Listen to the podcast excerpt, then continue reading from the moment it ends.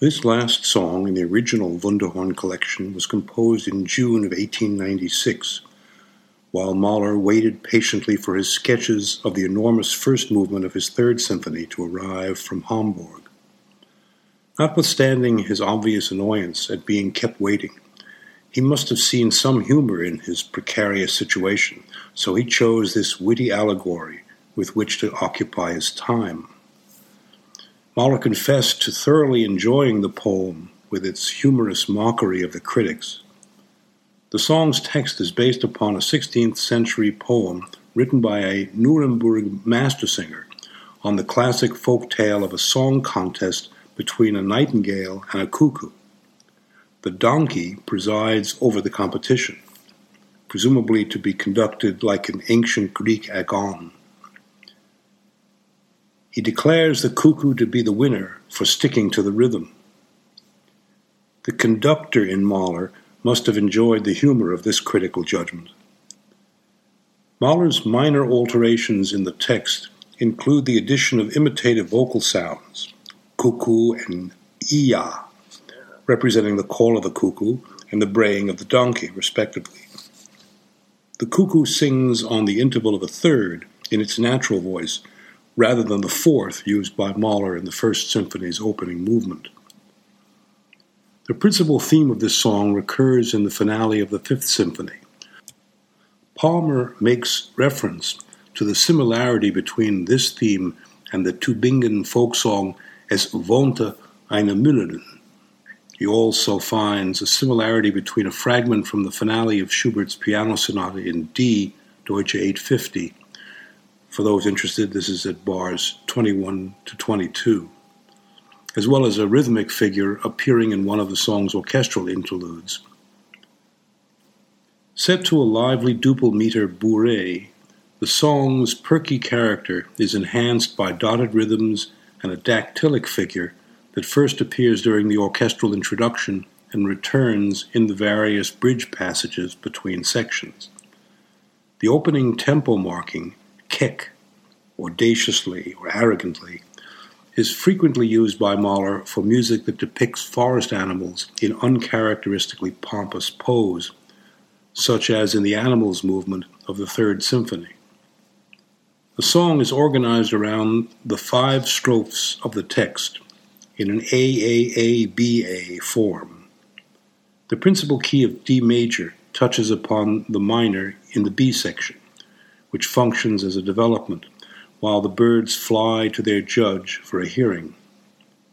The orchestral introduction contains several motivic elements that relate to the principal theme. For instance, the clarinet's rising scale with which the song begins, the flighty violin figure that follows, which appears in the interludes that separate the sections, animal sounds that identify the two main characters, the cuckoo and the donkey. The donkey's motive, a two note cell falling by a third, is extended into a falling broken chord that moves to a cadence as it overlaps with the beginning of the vocal line. This is a good example of Mahler's telescoping technique. Essentially, the procedure occurs again during the orchestral interlude that connects the first two sections. There, Mahler reverses the placement of the musical material from the introduction by beginning with the animal sounds out of which the opening clarinet phrase returns in flutes, oboes, and violins. Another interesting contrapuntal device used here is setting the opening clarinet phrase against its own variant in the vocal line. Dotted rhythms abound a pair of decorative string trills embellish the close of the first section.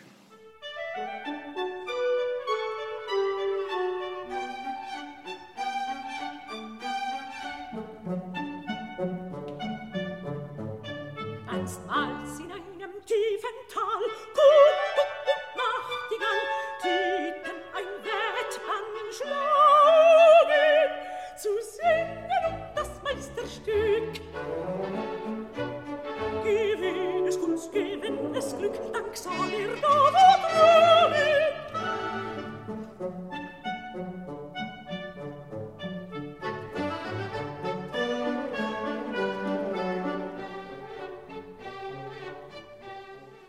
second A section varies from the first only slightly. It closes with an affirmative trill on high E as the singer concludes a vigorous explanation of why the donkey was selected as judge, that he has better ears to hear with. A third variation of the A section follows briefly in D minor, quickly switching to the major, acting almost like a miniature development section.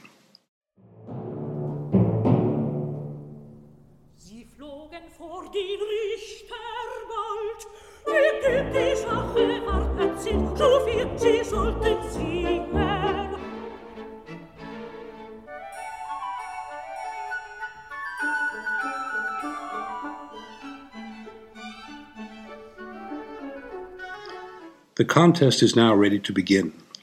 As we just heard, it is introduced by an eight bar orchestral intermezzo that contains new material that Palmer associates with the Schubert sonata mentioned earlier. As with the A sections, the B section's vocal line, sung to the words Die Nachtigall sang lieblich aus, is fashioned from the orchestral music that precedes it. The donkey's outrageous response to the nightingale's charming song contains yodel like super octave plunges on aya aya, a gross imitation of the animal's senseless braying. The cuckoo's song is but a variation of the nightingale's tune, a fact which apparently escapes the big ears of the donkey. It is interesting to note that while the cuckoo is said to sing in thirds, fourths, and fifths, according to the poem, the woodwind harmonies that accompany the line in which this reference appears are in sixths. Mahler inserts a brief chromatic figure in violins before the donkey announces he will consider his verdict.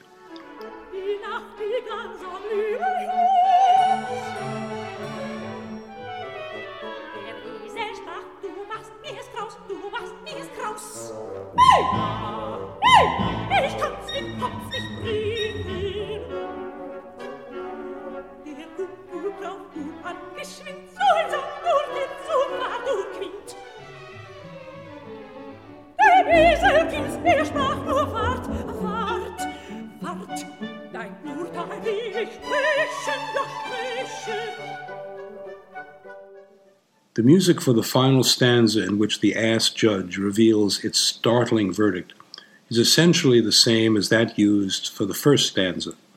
The clarinet's opening phrase is now inverted above dotted rhythms in the voice on the words Hohe Verstand, the words, of course, from the title.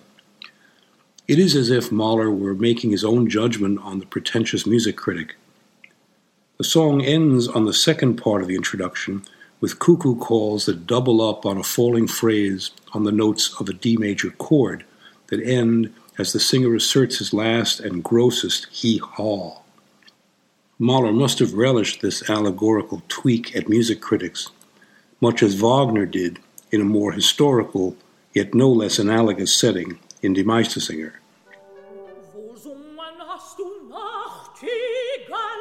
Aber guck, guck, sitzt gut, Choral, gut, Choral, und hältst den Takt fein innen, fein innen. Da sprich ich noch mein Hutverstand, Hutverstand, Hutverstand, und kost es gleich ein ganzes Land, so lass ich dich gewinnen,